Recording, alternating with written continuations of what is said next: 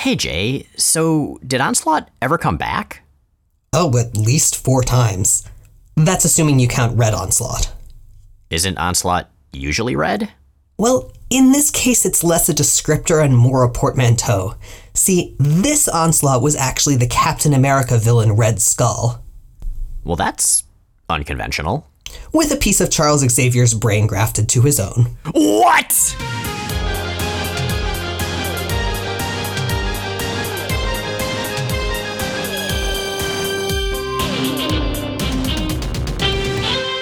I'm Jay Edidin, And I'm Miles Stokes. and we are here to explain the X Men. Because it's about time someone did. Welcome to episode 351 of Jay and Miles Explain the X Men, where we walk you through the ins, outs, and retcons of comics' greatest superhero soap opera. And welcome back to us. Uh, despite what our release order may imply, we actually haven't recorded in kind of a while, so it's nice to be back behind the mic. Yeah, we took like two or three weeks off in the middle there.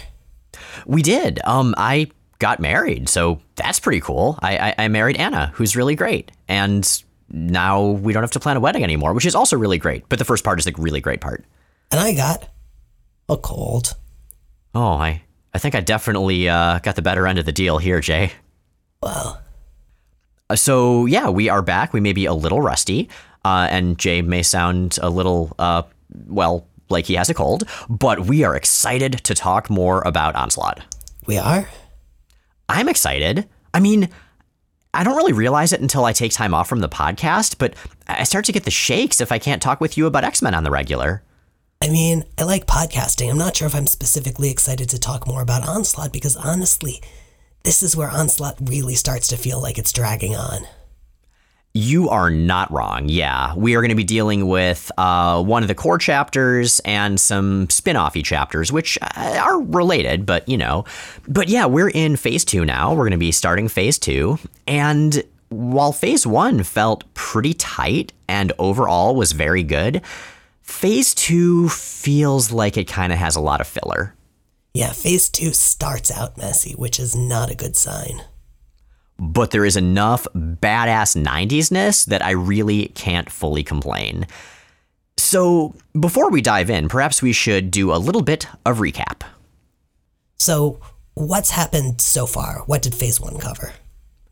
Phase 1 covered Onslaught. And Onslaught is the frustration and repressed emotion of Charles Xavier, and the something or other of Magneto, made manifest as a great big Super Saiyan Gundam looking Magneto psychic guy. Onslaught has defeated the combined X teams alongside the Fantastic Four and the Avengers.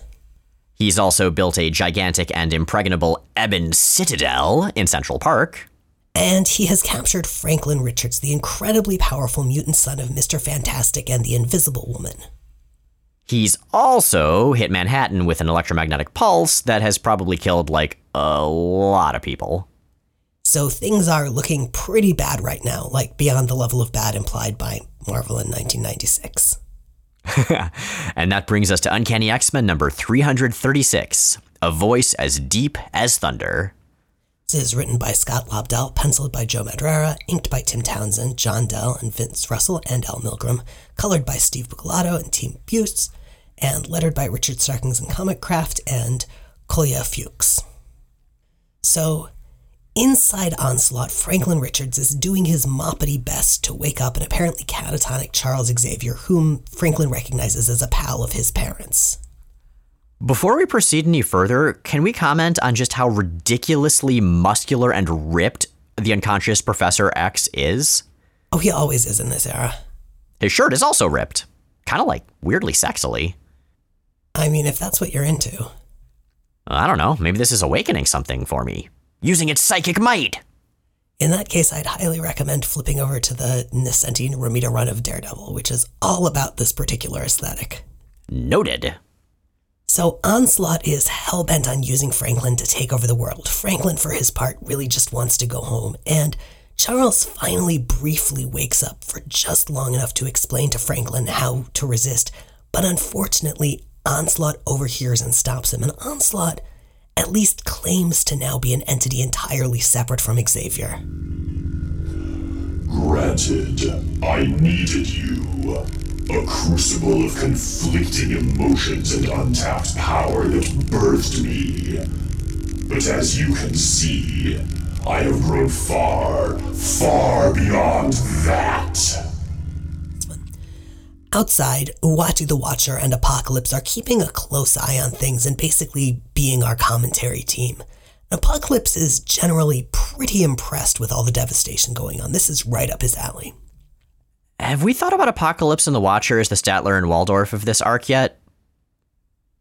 No, they're a little, well, Apocalypse at least, is a little more murderous than Statler and Waldorf usually get. I don't know. I always thought of Statler and Waldorf as sort of neutral evil. Yeah, yeah, no, I'll buy that. But let's talk a little about Apocalypse here. Because right now, Apocalypse is just watching and being impressed, but how does this tie into continuity, to his own goals? Well, Apocalypse's whole thing is the survival of the fittest. So, in general, he's usually pretty happy when a new superpower shows up and starts to, you know, go on the world conquest train. At the same time, he does his best to stop Onslaught later. We'll get to that in another issue we'll be covering this arc. And that really just makes me wonder is he a hypocrite? Or does this tie into Louise Simonson's intended goals for him, where he mainly just wanted the Earth to be a place that would be approved of by the Celestials so that they wouldn't give it the thumbs down and annihilate it? Well, I mean, I think Apocalypse wants the fittest to win. I think he just also wants the fittest to be him. I mean, that's entirely legit. Self preservation is a thing, and we have seen, uh, especially in the adventures of Cyclops and Phoenix, him break his rules a little when it comes to his own desire for survival. Oh, absolutely. He's definitely, definitely willing to generally bend that ethos. And honestly, it's an ethos that's very bendable when you look at it. I think that's part of what makes him fun is that he's he's not this like purely idealistic noble character. He is flawed even though he thinks he's not. Also, he's giant and blue and has weird lips and I respect those things too. I respect those things honestly a lot more than his goals. Legit. So the heroes keep on attacking Onslaught and failing and regrouping, and it's pretty clear that none of them are going to be able to break through. And I love every panel of this. Joe Madureira draws this issue since it's uncanny and that's part of his run. And Madureira's version of the initial onslaught form is so freaking amazing. Like the way he draws onslaught, onslaught's surface is this perfect midpoint between armor and flesh. It's almost like an insectoid carapace and it just looks rad.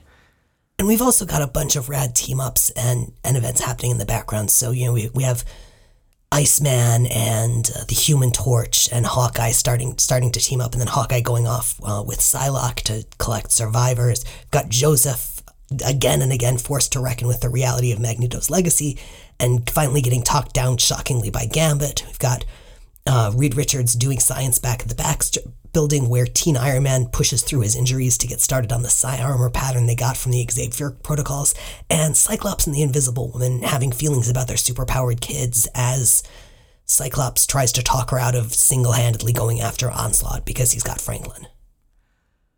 But let's go back to the Joseph Rogue Gambit thing, because I really, really like the way that's handled in this issue. What, what were your thoughts on it? I thought it was. I thought it was. Um, yeah, I, th- I thought it was handled pretty neatly. I think, in general, Rogue and Gambit's dynamic isn't really a surprise or a reveal here, but seeing how Joseph responds to sort of the revelation that people are really scared of him, that people see him as Magneto, with thinking, well, therefore, this is at least partly my fault, and I need to go face it head on, is I think a really interesting development for the character. And one kind of cool visual touch is that in this part of the arc, and in fact for a lot of Joseph's like history in this era, he's wearing the standard yellow and blue X-Men trainee uniform, like Right. the sort of the, yeah, the most generic novice-based X-Men costume, which kind of fits the whole getting a, a new fresh start. It kind of makes you believe that just through association. Finally, after an assault from Joseph, Onslaught opens up his chest compartment and reveals a trapped Xavier.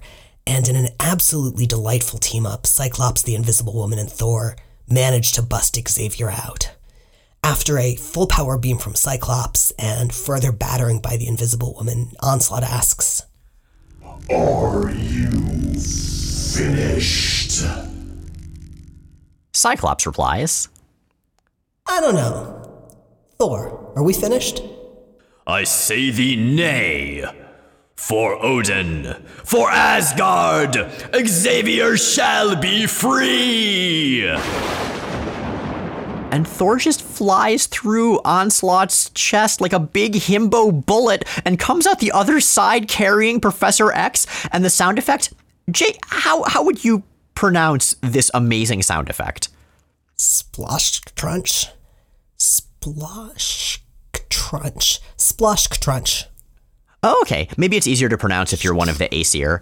Uh, but it's just, it's a big, dumb Hollywood hero moment, and I love it so much. Yeah, it works really well. Even if the the chunk of onslaught that Thor punches out is suspiciously cylindrical. Like I said, big himbo bullet. Fair enough. Um, now, in theory, from what we know, ripping out Xavier should stop onslaught, but instead, At last, freedom! Now, behold my mighty hand! by his mighty hand, he means only the first five of his acts. But if he also said "and his outstretched arm," he would have. Been, I'm sorry. I just, I just really, really want onslaught to be um, Talmud. I just like the idea of having a ritual Jewish meal every year where we have four glasses of wine and have scholarly discussions about onslaught and what Yes. he means. Yes, we're doing this. This is a new holiday. This is a, Pat. Look, Passover is my favorite holiday. I will uh, recapitulate it at absolutely any excuse. I like the idea of making Onslaught better. I think we should have Onslaught Seders every year. I think this should be a new thing. I think we should do it at, at a convention next year. We can we can keep saying, you know, like I don't know, next year at Emerald City or next year at FlameCon or something. This is going to be great. This is going to be so great. Uh, all of that said, though, this is the second time in as many issues because this actually follows the EMP issue of X Men directly, where Onslaught says, Behold my mighty hand, and then something explodes. Like, what is this? Sephiroth casting Supernova a whole bunch of times in a row in the last battle of FF7? Or, for that matter, Cable and Storm attacking Hulk with a team up move the same way two issues in a row? Yeah, basically, and I think that's part of what contributes to the my my sense of Onslaught getting a little bit dilute at this point. Completely agree. Yeah. I mean, don't get me wrong. I do love me some big explosions. And at this point in the crossover, if you just turn your brain off and look at the incredibly rad art of those explosions, it's still really enjoyable, but, eh, you know, kind of feels like nothing's happening. At this point, for instance, Onslaught levels several city blocks around Central Park, which we're carefully assured have previously been evacuated. Like, it feels very Saturday morning there. Oh, yeah. It's like all of the uh, bad guys uh, parachuting out of the exploding helicopters that the good guys blow up. Exactly. Professor X, though, is basically fine. Thor is very, very gentle in his professor carrying. He is, however, entirely bereft of his powers. And this will last kind of a while, so good on the Marvel team for sticking with the plotline.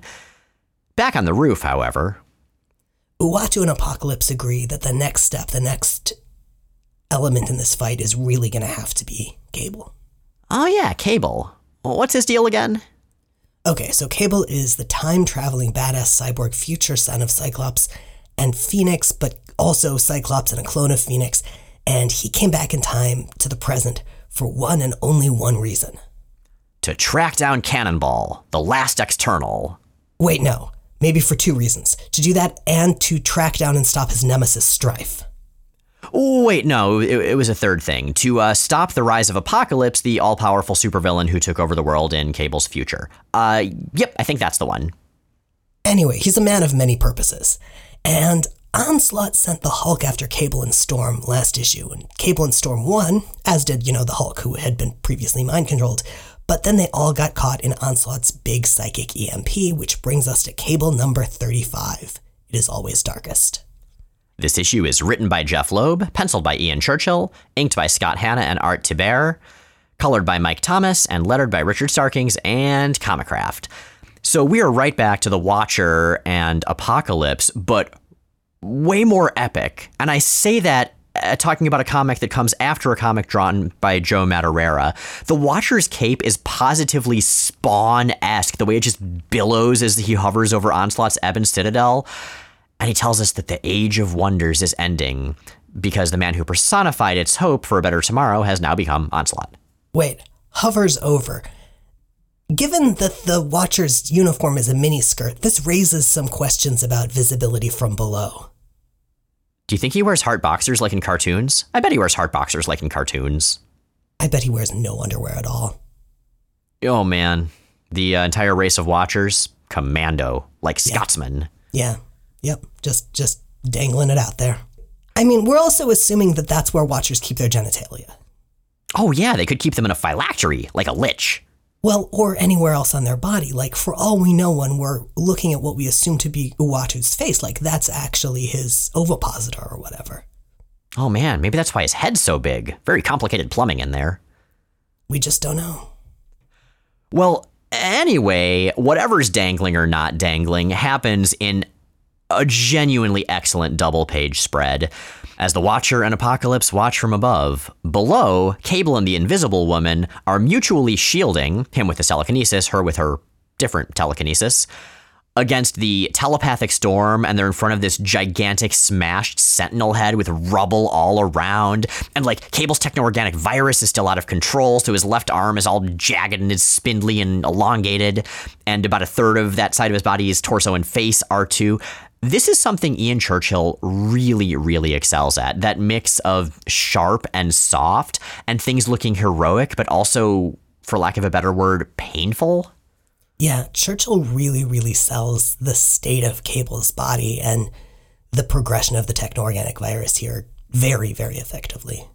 Absolutely. I gotta say, like, Cable as a solo book, there are a bunch of different artists, but it has some really good ones. There's one whose name totally escapes me right now, but whose style very much evokes Jack Kirby, who draws a long run later that is also great and very different. Like, it's a better book than I thought it would be before I read through it all a while back. Nate and Sue talk about parenthood and also about how hard saving Franklin will be. Until Apocalypse drops in with some exposition of his own. I have waited so very long for this moment. Two warriors, their destinies entwined through eternity, meeting as one era ends and another dawns. For what better time to test the strength of a people, to see who among them will be strong enough to survive? Not everything's about you, Apocalypse. He disagrees. The narration's got its own take. Cable's whole life is about this single moment. He was born for the sole purpose of destroying the villain who stands before him. So the joke we made earlier about how Cable's purpose for being in the present kept being rewritten. Yeah, at this point, there are no traces of Cannonball the External. The strife thing has really been minimized. At this point, Cable's whole deal is that he opposes Apocalypse. That is his complete purpose. And this is kind of the first big meeting the characters have had in the main timeline, right? Yeah, but Apocalypse is not here for a confrontation. He wants to talk. Yeah. He wants Ons- Onslaught gone, and he claims that he knows how to get Franklin Richards out of there. So, like we were talking about before, survival of the fittest is one thing, but, you know, the universe is where Apocalypse keeps his stuff. Cable has absolutely no time for this, but Sue is all ears, and Sue is the more powerful one of them, and so she's able to basically stick an invisible shield between Cable and Apocalypse and force Cable to hear Apocalypse out. I really enjoy the way that Sue kind of treats like the entire world as kids to whom she is a mom. This is very much like just her sighing and saying, Don't make me pull this car over. And she's totally right every time. Don't make me pull over this crossover event.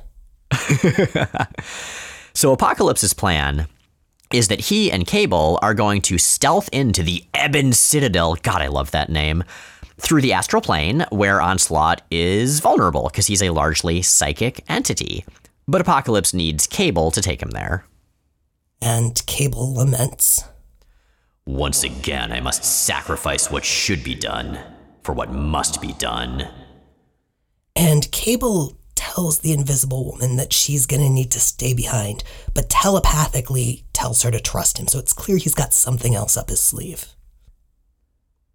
And then Cable and Apocalypse just teleport a- away, but wait a minute, they're going to the astral plane. Shouldn't they be leaving their bodies like helpless and vulnerable on that rooftop? I mean, it was kind of a great big plot point that Onslaught was able to uh, come from the astral plane into the physical world. Like, that's supposed to be a pretty big barrier between the two.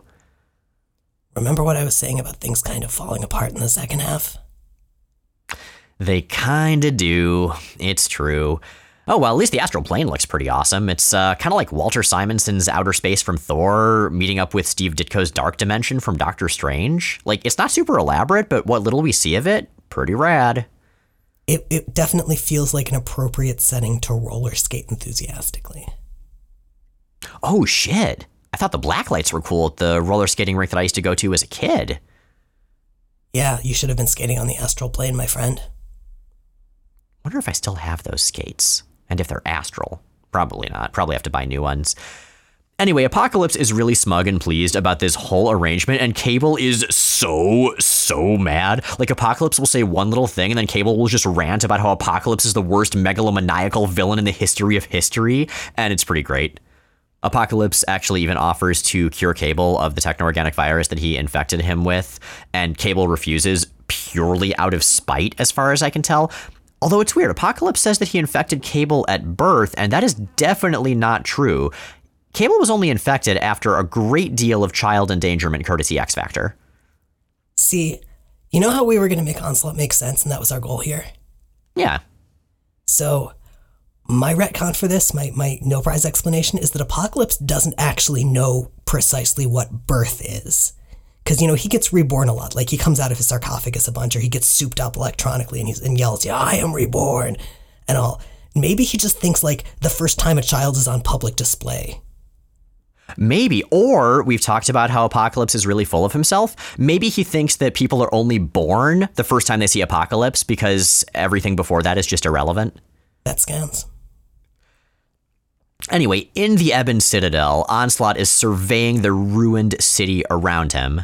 Now, this might be a good time to talk about Onslaught's form because he's in his original form here and he really hasn't been for the rest of this phase. He's got a new, souped up, fancy evolved form. Yeah, in the issue of Uncanny we just got done covering, he goes from looking like a great big Magneto to looking like this kind of spindly, hunched over, I don't know, sentinel skeleton almost. Kind of looks like if Magneto fucked General Grievous. You are 100% correct. Like, not what their offspring would look like, but like what, would, what it would look like if you just walked in on that. Oh, geez. I mean, people are into what they're into, I guess.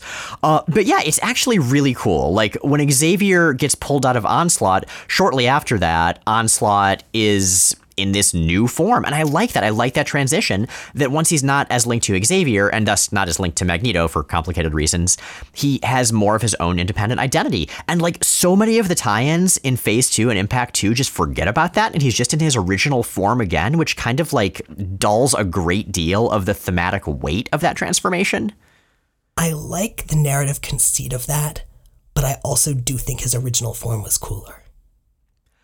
I mean, I would agree. Yeah, he's more of like a diffuse general villain in his second form. I don't know. There's got to be some explanation for why he keeps going back and forth. Um, we'll we'll get to that. But for now, yes, original Magneto looking form. God damn it.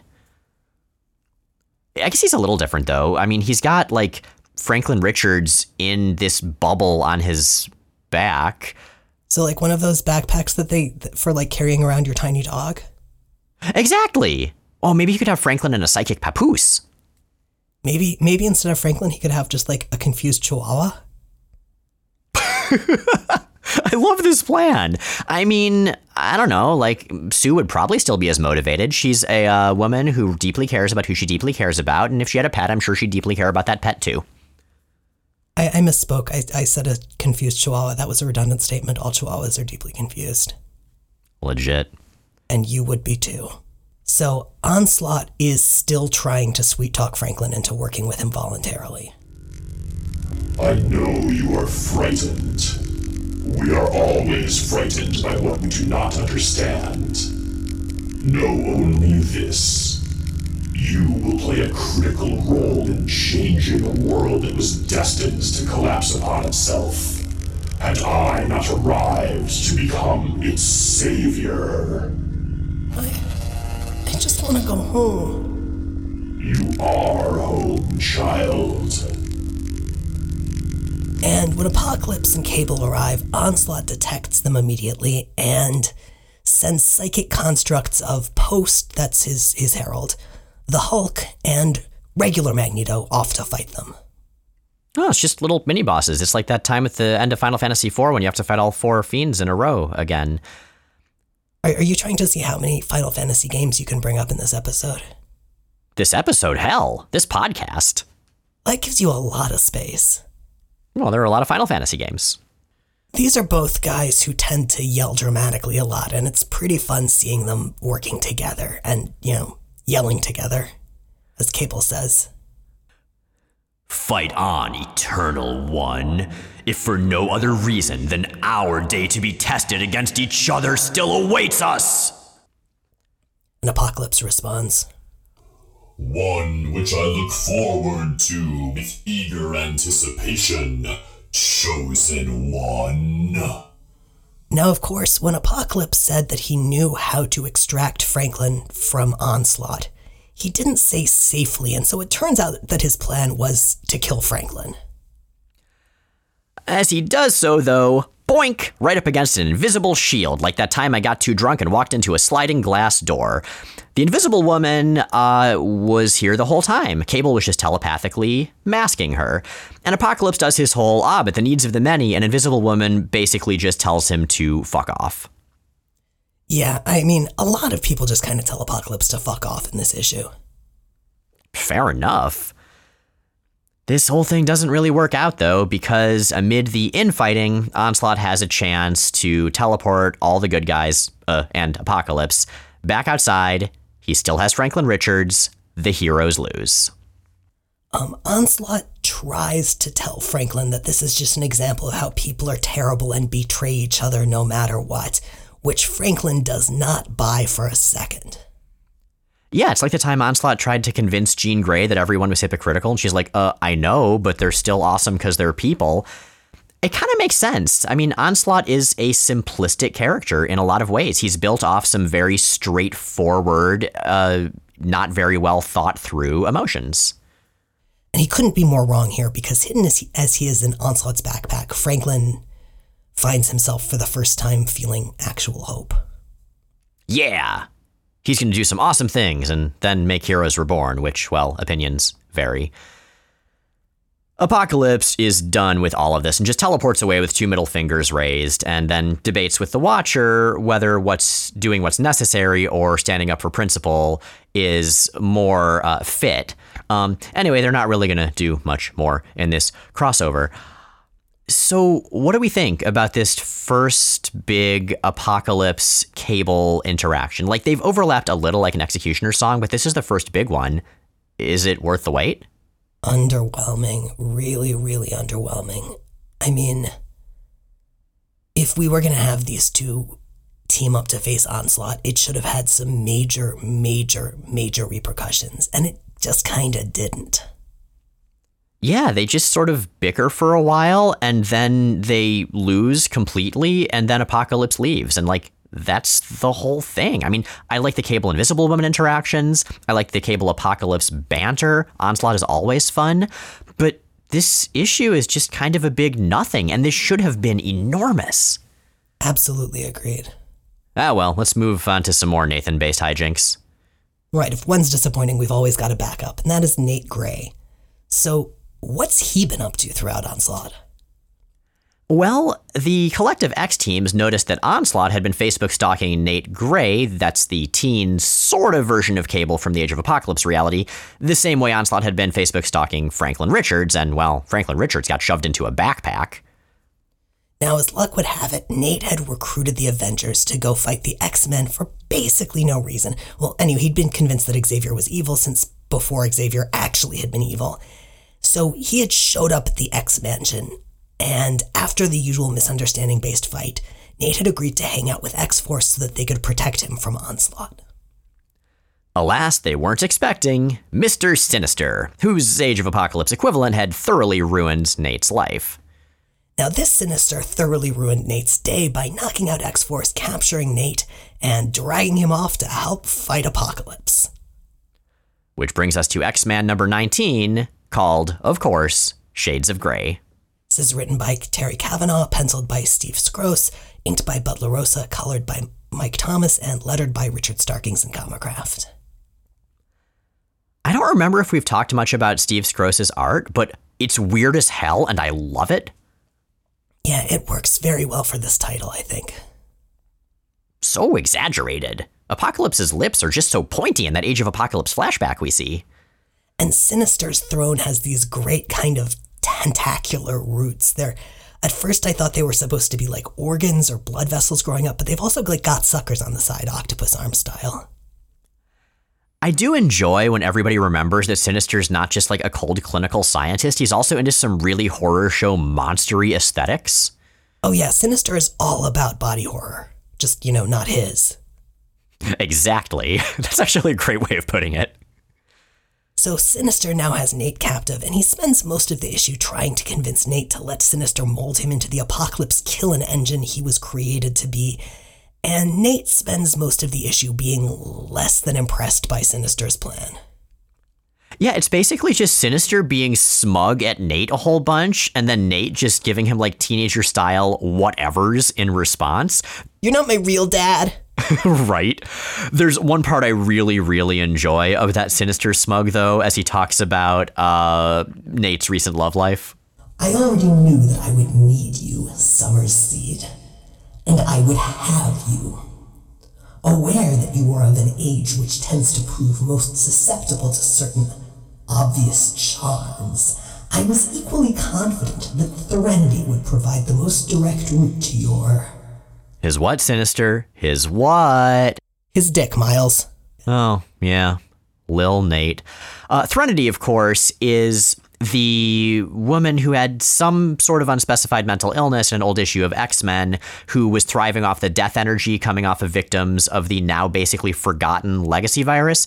Uh, in X Men, she's been a love interest for Nate after he got done with his uh, ghost alternate universe kind of mom, Madelyne Pryor, being his love interest. Nate's got an interesting life. Sure does. I do like this though. I like the Sinister's plot was to put Threnody in the path of Nate, assuming they would bond as A, people who hated Sinister, and B, just people who might click. But of course, Threnody was a trap. Those weird little machine things she wears on the side of her head uh, apparently helped Sinister get a psychic backdoor into Nate's mind. Like, Threnody was so convinced she was playing Sinister. Of course she wasn't. Nobody plays Sinister, except perhaps a different Sinister. Definitely a different Sinister. And I mean, we've seen that happen at this point. Not not at this point, onslaught point, but at this point, you know, in, in 2021. Have you been reading Hellions, listeners? You should. It's great. Now, Nate is showing Sinister some of his less savory Age of Apocalypse memories, um, to Sinister's amazement, because that kind of pro- projection theoretically shouldn't be possible, when they are interrupted by a cry for help that only Nate can hear. Uh, okay, two things. Um, one, we have seen that before. Milan of the Acolytes could project his thoughts uh, onto computer screens in his case, but it's a very handy expositional power. And second, I love how just offended Mr. Sinister is that Nate is distracted and not paying attention to his giant villain speech that he's been giving the entire issue. Like, I think that's his only objection. He's like, wait, why are you not listening to me? I mean, I'm me. We and Nate are led to believe that the voice calling for help is Franklin, but Sinister recognizes it for what it is a trap. And, of course, Onslaught naps Nate. Onslaught in, once again, his old form. God damn it. So, Nate kind of fucked everything up again. But at least he did so with good intentions. That only helps if you're Longshot. Yeah, and I've met Longshot, and Nate Gray, you are no Longshot. So that brings us finally to X Force. And they have not been up to much. Uh, last we saw them, they were all getting collectively knocked out by Mr. Sinister. Yeah, that's that's basically all the backstory we need. They're the second generation of X Men, the New Mutants, all grown up, and they're unconscious. And so opens X Force number 58, Before the Dawn. Written by Jeph Loeb, penciled by Anthony Castrillo, inked by Bud LaRosa, colored by Marie Javins, and lettered by, you guessed it, Richard Starkings and Comicraft. And this is listed as an Impact 2 book, not a Phase 2 book. Impact issues are, of course, the ones that are a little more tangential to the main plot. And I think it's actually an excellent example of that. Like, it's clearly part of the Onslaught crossover. Everything that happens in this is because of what's going on in Onslaught, but it's very self contained. So uh, I kind of like it. I like it when this labeling system is used correctly, which it uh, often is not in Onslaught. It's used incorrectly often enough that it's hard to determine what correctly actually constitutes. I suppose that's true, but I like the way it's used here. I also kind of like this over the top narration, even if it seems like it would fit, Excalibur better than X Force. Run, boy, run. When King Arthur shouted those words to the boy Tom Warwick, it was a call to arms across the land. For though Camelot had fallen, Arthur knew that his dream, his hope, would live on in the young, the daring. And so, yeah, this is an issue that explicitly positions X Force as hope for the future, which, okay, I buy that, but also, like, Generation X? Aren't aren't they supposed to kind of be hope for the future? Does it seem weird to you that X Force and Generation X don't have more conflicts, I guess, both like thematically in terms of who really is the next generation of X-Men and also just like fist fighting? There should be at least one forbidden romance between them. Okay, who would hook up with who? Let's figure this out. I I don't know, but the idea, you know, is that, that it's someone from like the bad kids school, which would be X Force in this context, and someone at, at like the the more conventional good kids school, which would be Generation X. Well, Paige is definitely the most good kid, good kid, but you know, later on she hooks up with Angel and has sex with him in the sky over her mom, so maybe we shouldn't rope her into anything even retroactively. I feel like the one most likely is probably Chamber. Oh, okay, yeah, he's a bit of a of an edgy badass himself. I could see him seeking out somebody. Well, he's he's older than he's older than the other folks on the Generation X team. He's lived more independently. He is kind of fed up with everything all the time in ways that I feel like would fit well thematically with a lot of X Force. And you know, if we're doing the bad boy from Gen X, what about the good girl from X Force that I could actually see him having a dynamic with, that being Siren? Yeah, okay, I can see it. Yeah. Better than frickin' Deadpool. Stupid Deadpool. Wait, Chamber hooked up with Deadpool? Uh, no, Siren did. I mean, maybe Chamber did. I don't know. I haven't read every issue. Yeah, I haven't read any Deadpool. I'm perfectly willing to accept either of those. Okay, well, we'll let the mystery be. Anyway, all of that said, this issue's opening kind of surprised me, and I kind of love it. It's a flashback to the scene from Marvel graphic novel number four, The New Mutants, when we first met Sunspot playing soccer. And it's a really cool reproduction.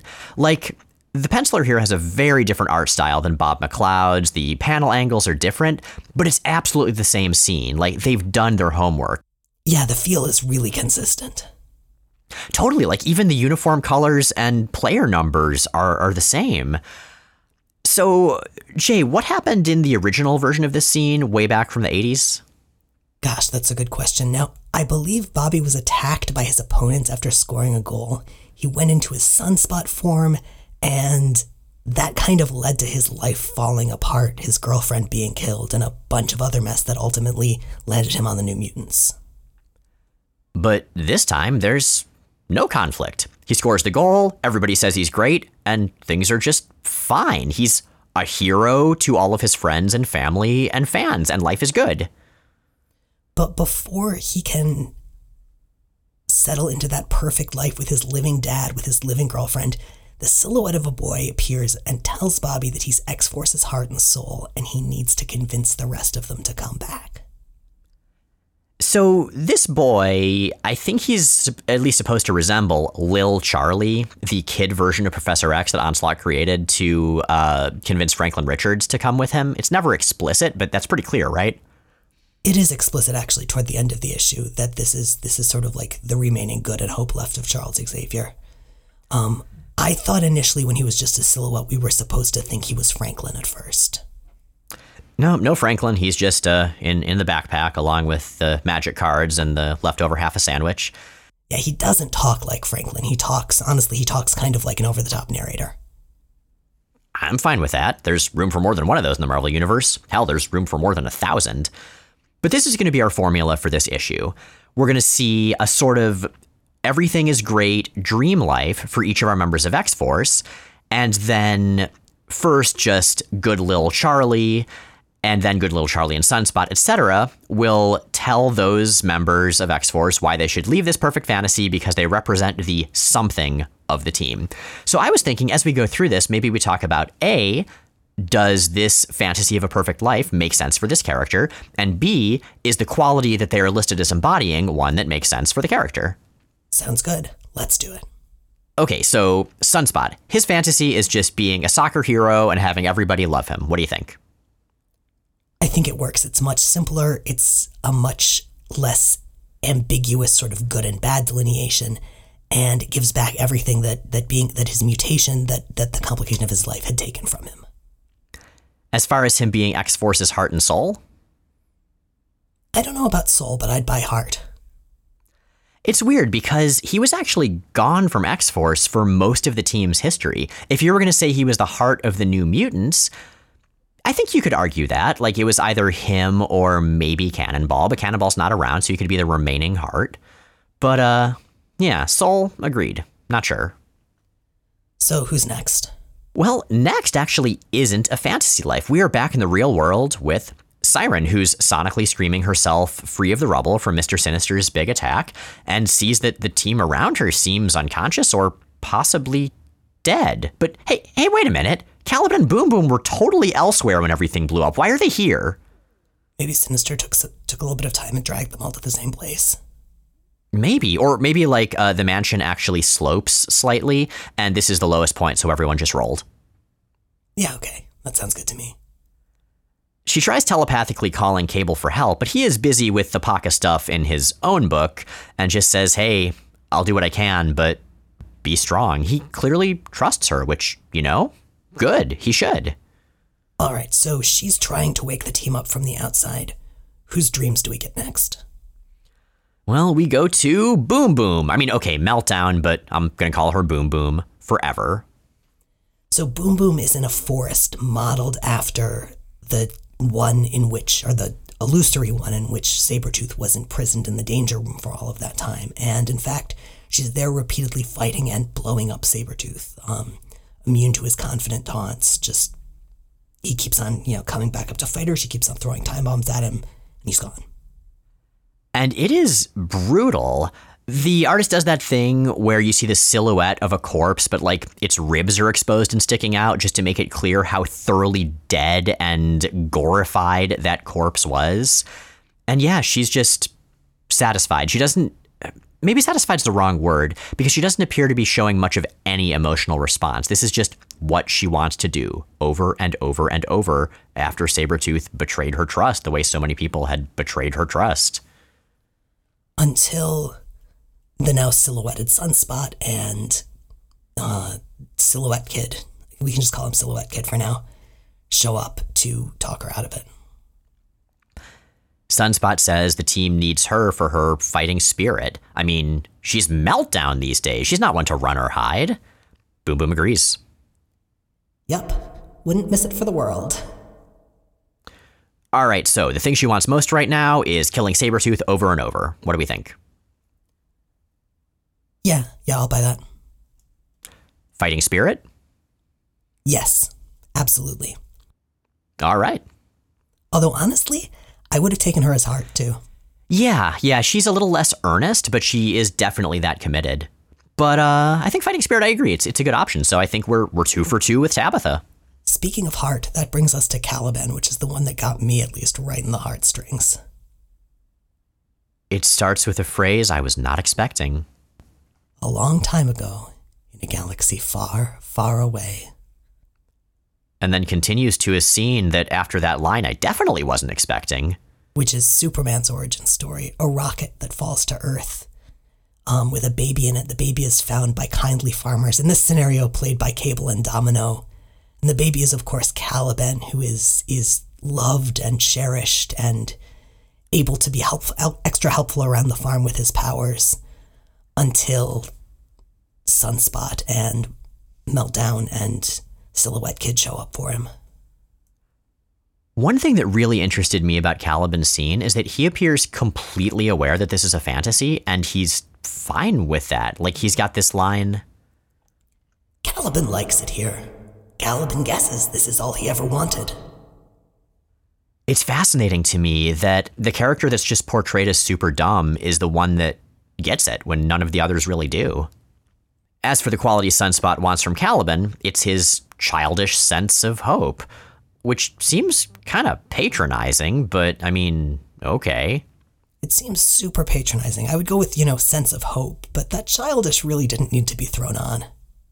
Well, let's do the reverse order here. Sense of hope. Do you think that's Caliban's thing? Hmm. I think it could be, yeah. I think camaraderie might be more.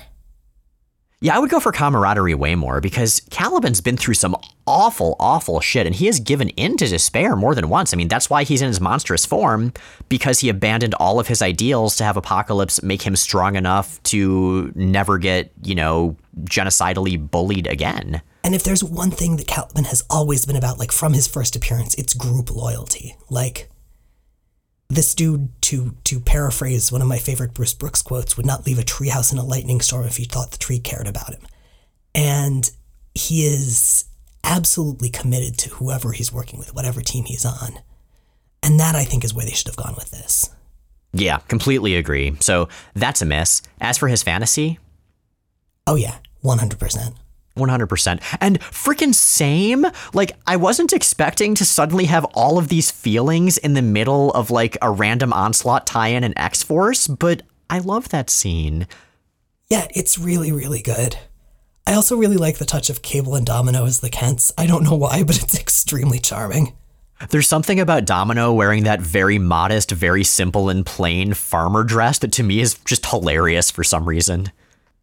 That brings us to Warpath, who's running with a buffalo herd and wrestling one of the buffalo to the ground with his brother John. With Thunderbird, they are just two muscly brothers who love each other very much and fight big cows. The buffalo look more like um, Highland Highland cattle, which are really, really woolly, and I don't know why, but that just makes the seem more seem more charming. Oh, I hope they don't hurt the Highland cattle. Highland cattle are nice, I think. Well, our ever growing crowd of silhouettes is here to bring Warpath back into the fold for his courage, his ability to put aside his personal doubts for the greater cause. Warpath has one question. Bobby, can my brother come too? Thunderbird's time has long passed. Only Warpath has the choice to continue. So, courage, focusing on the goal ahead of personal doubts? Yeah. Yeah, yeah, totally. I totally dig that. It's interesting to me, though, that this is Warpath's fantasy because he spent so much of his recent years trying to get out of the shadow of his brother, trying to define himself based on something other than his grief and anger over his brother's death. Well, and if you think about it, this is kind of the ultimate example of that. Just having that death have never happened. Yeah. Kind of like that one scene in the X Men Star Trek comic, but uh, different. Yes, but different. So Shatterstar is next, and I really like his his scenario. He is he is just sitting under a tree, as he puts it, stopping to smell the vegetation. Did he look more like Banshee than like Shatterstar to you when you first saw him? He looked pixie-ish to me. Yeah, he's got, you know, his red hair and his uh, pipe like toothpick, so there's that. But he's wearing this wide collared yellow shirt with high yellow boots and this wide belt over tight black pants. And he just. He just looks like he has the, the, the luck of the stereotypical Irish, and he's about to take us to Cassidy Keep to meet the leprechauns. Well, after smelling the vegetation, anyway. But yeah, he doesn't want any part of the world's confusion. He just wants to be him and have it be simple, which, given the Benjamin Russell stuff that's just starting to become part of the plot, eh, okay. Well, and Rictor leaving. Oh, yeah, Rictor leaving. But Sunspot and the other silhouettes are here for Shatterstar's passion. Passion? Yeah, yeah, I'll buy that. That that works for me. Um, I wasn't certain about it, but I think I think ultimately that it, it does work for him. And as for the fantasy of just running the hell away, Yeah, and I think it actually makes for a really good contrast and a really good illustration of how much he's grown as a character because we would have expected his fantasy to be all about fighting and stardom and adulation. And it's not. It's about being able to be somewhere quiet by himself and just be himself instead of performing. Two for two for Gaveedra 7 or possibly Benjamin Russell. And finally, we've got Domino. And she's just in this empty black void, pointing her guns everywhere, looking very much on edge, and not interacting with anything.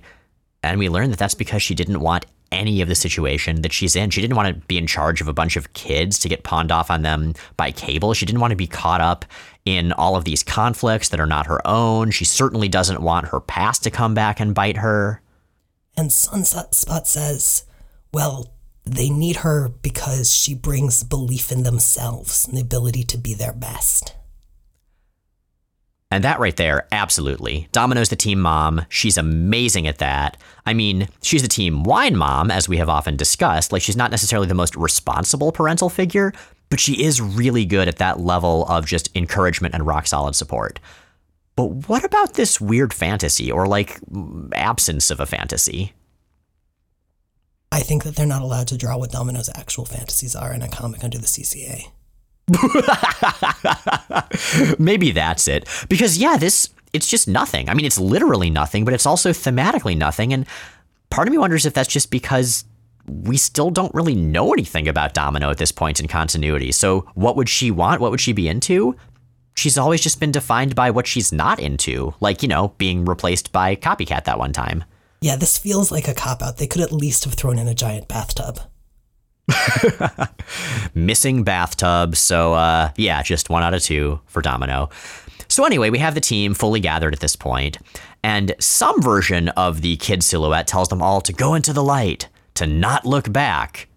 But the kid's Onslaught, who's reaching out for them, and he's actually in his new form this time. I appreciate and respect that. Thank you, Onslaught, for your consistency. Or, I guess, uh, thank you, Anthony Castrillo, for paying attention. And the team concludes that no, looking back is good. The only way for a better tomorrow is to fight today. Wait, wait, looking back is good. Huh? Does that make sense? No. Oh, well, uh, anyway, the important part is that they look very heroic and they seem very dedicated, and I guess I can get behind that. And in honor of their heroism, another kid appears. This is, in fact, good little Charlie. He, could, he said he could only protect one member of the team, so he protected Siren, who's the team's inspiration, um, you know, for her firm belief in their cause. And he was able to, you know, keep her awake, which gave the rest of them time to wake up. Okay, so her quality is firmly believing in the cause? I don't know. She just sort of randomly ended up on X Force many issues ago. I guess we don't really know much about what Siren does or doesn't want. Could maybe spin this as dedication. Okay, I mean, she's certainly more responsible than the rest of these fuck ups. Yeah, I don't really see her as necessarily having a straightforward thematic place here, or at least not as as pithy a one as the rest of the cast has so far, because as you said, she just hasn't been developed well enough yet. Yeah, I mean, so many of them are defined by their internal and external conflicts and how they've dealt with them. And her biggest external conflict was ages ago, which was the Black Tom versus Banshee thing. And her biggest internal conflict was alcoholism, and they aren't really addressing that here. And I don't know if it would make sense to do so. Yeah, I think determination would be the way to go with her, with what we've seen so far. Okay. So there we go. There's an Impact 2 issue. Doesn't directly uh, impact the story except to get X Force back into the fight. But I don't know. It's a fun little bit of uh, character work. I really enjoyed it. Yeah, it's not half bad. It's definitely the kind of thing that I look for in a side story. Well, that is four more issues of Onslaught done. We are now very firmly into phase two, and boy, there's a lot left. Meanwhile, though, you've got questions. Lucas of the Math of You asks on Tumblr What do you personally think Banshee's ultrasonic scream sounds like to his fellow heroes? Is it like the emergency broadcast system? Is it a dog whistle where most humans can't actually hear it? Is it infrasonic so you'd feel it more than hear it? Or does it just sound like a dude going ah all the time? So, I think personally that it sounds like a theremin, and its perceived pitch varies subtly based on his body positioning and stuff like wind resistance. Now, I have no canonical basis for this belief, I just think it would be really cool. Oh man, now I'm just imagining him flying around to the original version of the Doctor Who opening theme. Okay, yeah, I'm totally into that. Yes. But that said, I mean, we know it definitely does vary. Like, he's able to use it for different things, he's able to synchronize with different frequencies. The flying one, I always assumed it was just a loud, slightly but not overwhelmingly painful, high pitched, continual sound. I do love the idea of it just being a dude going, ah, all the time. Or possibly, woo! Spring break! yes. Quality content, listeners. An anonymous listener asks on Tumblr, why did Onslaught want to make Captain America's pecs ridiculously huge? Oh boy. Okay, so uh, this anonymous listener is presumably referring to the infamous Rob Liefeld drawn Captain America cover, which is part of Heroes Reborn after Onslaught, when the heroes, you know, uh, it turns out didn't sacrifice themselves, but are in a pocket dimension. Um, yeah, his, his pecs are, are, are horrifyingly large in that, just comically, ridiculously large. But here's the thing you got to remember, it wasn't Onslaught that created the Heroes Reborn universe, it was Franklin Richards a little boy who basically idolizes all of the superheroes around him. So technically, he was the one that gave Cap the giant pecs by reimagining Cap in this pocket dimension as the most Liefeldian character ever. And I feel pretty good about that, actually. I mean, if it's a little enthusiastic kid creating his heroes, of course they would look like anatomically exaggerated action figures. Like, totally, I'm into this. I don't know what Liefeld's excuse was. He was young, but not that young. Man, that was both weirder and less weird than what I was expecting. Now, we are an entirely listener supported podcast, and some of those tiers of support come with acknowledgement on the show from a range of fictional characters and concepts. The mic today goes to. Well, the mic today goes to a sexy onslaught. Though birthed by the frustration of Xavier and the rage of Magneto, I now rise free from the prison of their minds. So too does my form change to reflect my new independence. But what is that, Christian Ayot? You say my form is inconsistent from one issue to the next. That is because this new robot skeleton look is my sexy form. And I would not show it to just anyone. I mean, you don't just wear a skimpy Speedo to your office job, right? Natalie Gerani understands.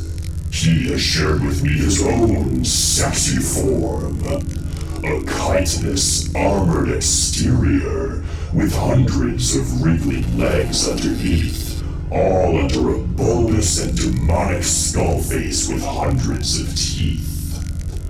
Only to be shared with the appropriate, appreciative audience, of course. Christian, learn from our dread and sexy example. Create your own psychic sexy form. Perhaps mandibles dripping with psionic venom and yard-long steel claws. Or dozens of burning eyes surrounded by a matrix of blades. I mean, different people are into different things. At least until I turned humanity into a telepathically malleable hive mind. So you do you, buddy. But for now, behold my sexy look! With that, Jay and Miles Explain the X Men is recorded in Forest Hills, New York and Portland, Oregon, and produced by Matt Hunter, who also arranged our theme music. You can find more of Matt's work at moon-talk.bandcamp.com. new episodes come out most Sundays on Apple Podcasts, Stitcher, Google Podcasts, Spotify, and at explainthexmen.com. Check out explainthexmen.com for visual companions to every episode and original illustrations by David Wynn. Our show is 100% listener supported. If you'd like to help us stay on the air and ad free and maybe hear more of Sexy Onslaught sometime, check out the Patreon link at the top of explainthexmen.com. Next week, to nobody's particular surprise, It's more Onslaught! yay! Yay!